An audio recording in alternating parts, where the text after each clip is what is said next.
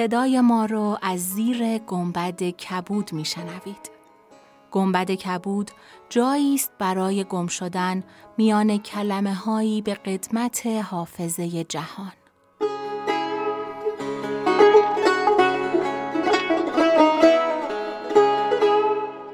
سلام من شقایق جهرومی و دوستانم شما را به زیافت نور و کلمه دعوت می کنیم.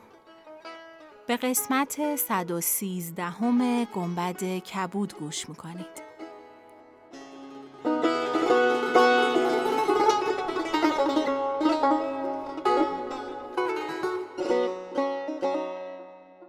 چون شب هشتاد و هشتم برآمد شهرزاد گفت ای ملک جوانبخت مکان و شرکان در حال جمع کردن سپاه بودند و مکان سرگذشتش را برای شرکان باز گفت. ملک شرکان از این سخنان دانست که خواهرش نصحت و زمان هرچه گفته راست بوده است. ولی واقعی که در میان ایشان رو داده بود پوشیده داشت و به وسیله حاجب شوهر نصحت و زمان او را سلام فرستاد و نصحت و زمان نیز برادر را سلام فرستاد. پس شرکان نصحت و زمان را پیش خود خواند و او احوال دخترش قذافکان را باز پرسید. شرکان خبر عافیت و سلامت قذافکان را با او باز گفت. پس از آن شرکان با برادرش مکان در باب رحیل سخن گفت. مکان پاسخ داد ای برادر به تهیه، ذخیره و جیره باید مشغول شد تا همه سپاه گردایند. پس از چندی سپاه از هر سو گرد آمدند. سردار سپاه دیلم رستم نام داشت و نام سردار سپاه ترک بهرام بود. مکان در قلب لشکر جای گرفت و میمنه به شرکان سپرد و میسره به حاجب.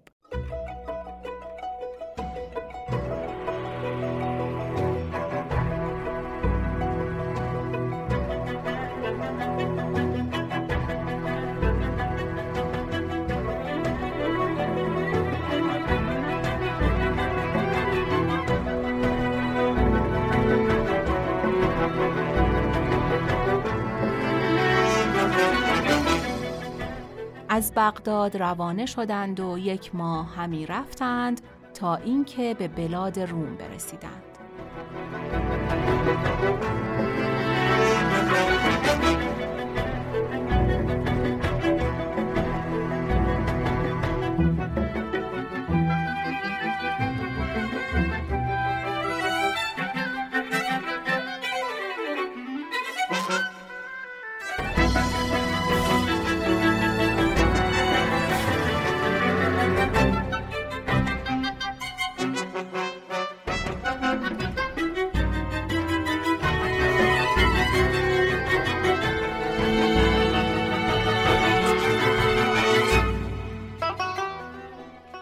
مردم بلوک و اطراف و مزارع و دهکده ها گریختند و به قسطنطنیه رفتند. لشکر اسلام را کار بدین جا رسید. و اما ذات و دواهی چون حیله ها ساخته کنیزان را به بغداد آورد و ملک نعمان را فریب داد و بکشت پس از آن کنیزان را با ملک صفیه به شهر پسرش ملک هردوب برد و با پسرش گفت چشمت روشن باد که خونخواهی دخترت ملک آبریزه را کردم و ملک نعمان را کشتم. ملک صفیه را نیز آوردم. اکنون برخیز تا صفیه را به قسطنطنیه بریم و ملک آفریدون را از ماجرا بیاگاهانیم. او نیز برای جنگ آماده شود که مسلمانان به قتال ما خواهند آمد.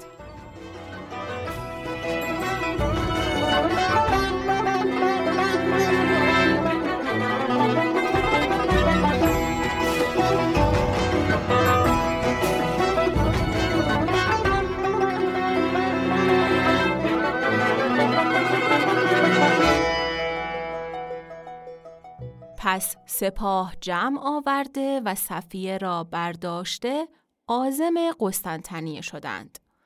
چون ملک آفریدون از آمدن ملک هردوب ملک روم آگاه شد از بحر ملاقات او بیرون آمد و از سبب آمدنش باز پرسید.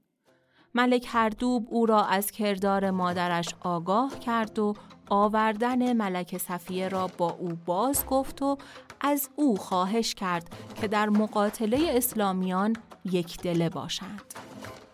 پس ملک آفریدون به آمدن دخترش صفیه و کشته شدن ملک نعمان فرحناک شد و از ممالک خود لشکر بخواست.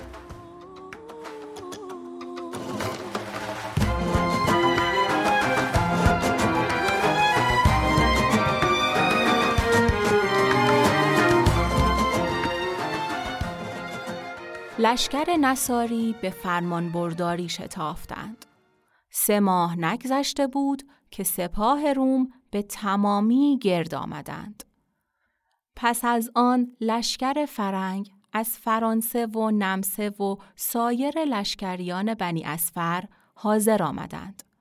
چندان سپاه گرد آمد که زمین بر ایشان تنگ شد و ملک آفریدون رحیل را فرمان داد. سپاه از قسطنطنیه بکوچیدند.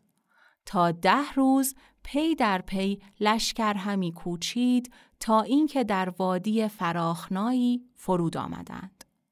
سه روز در آنجا بماندند. روز چهارم گردی برخاست و جهان را فرو گرفت.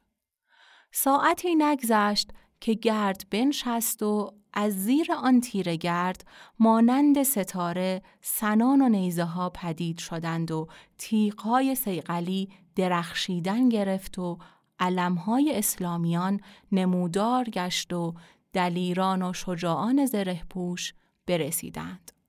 دو لشکر با هم برابر ایستادند. دو دریا به موج برآمدند.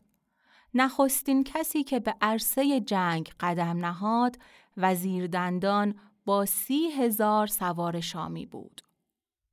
سرداران ترک و دیلم، رستم و بهرام با بیست هزار سوار بودند و بر اثر ایشان دلیران زره پوش از طرف دریای ماله درآمدند.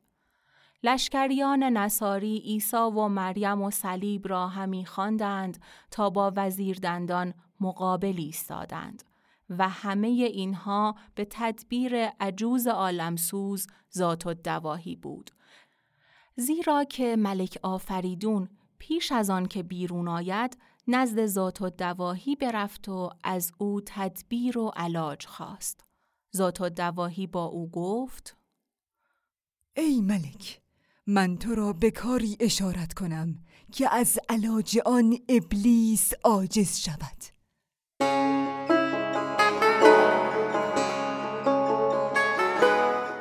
چون قصه به دینجا رسید بامداد شد و شهرزاد لب از داستان فرو بست.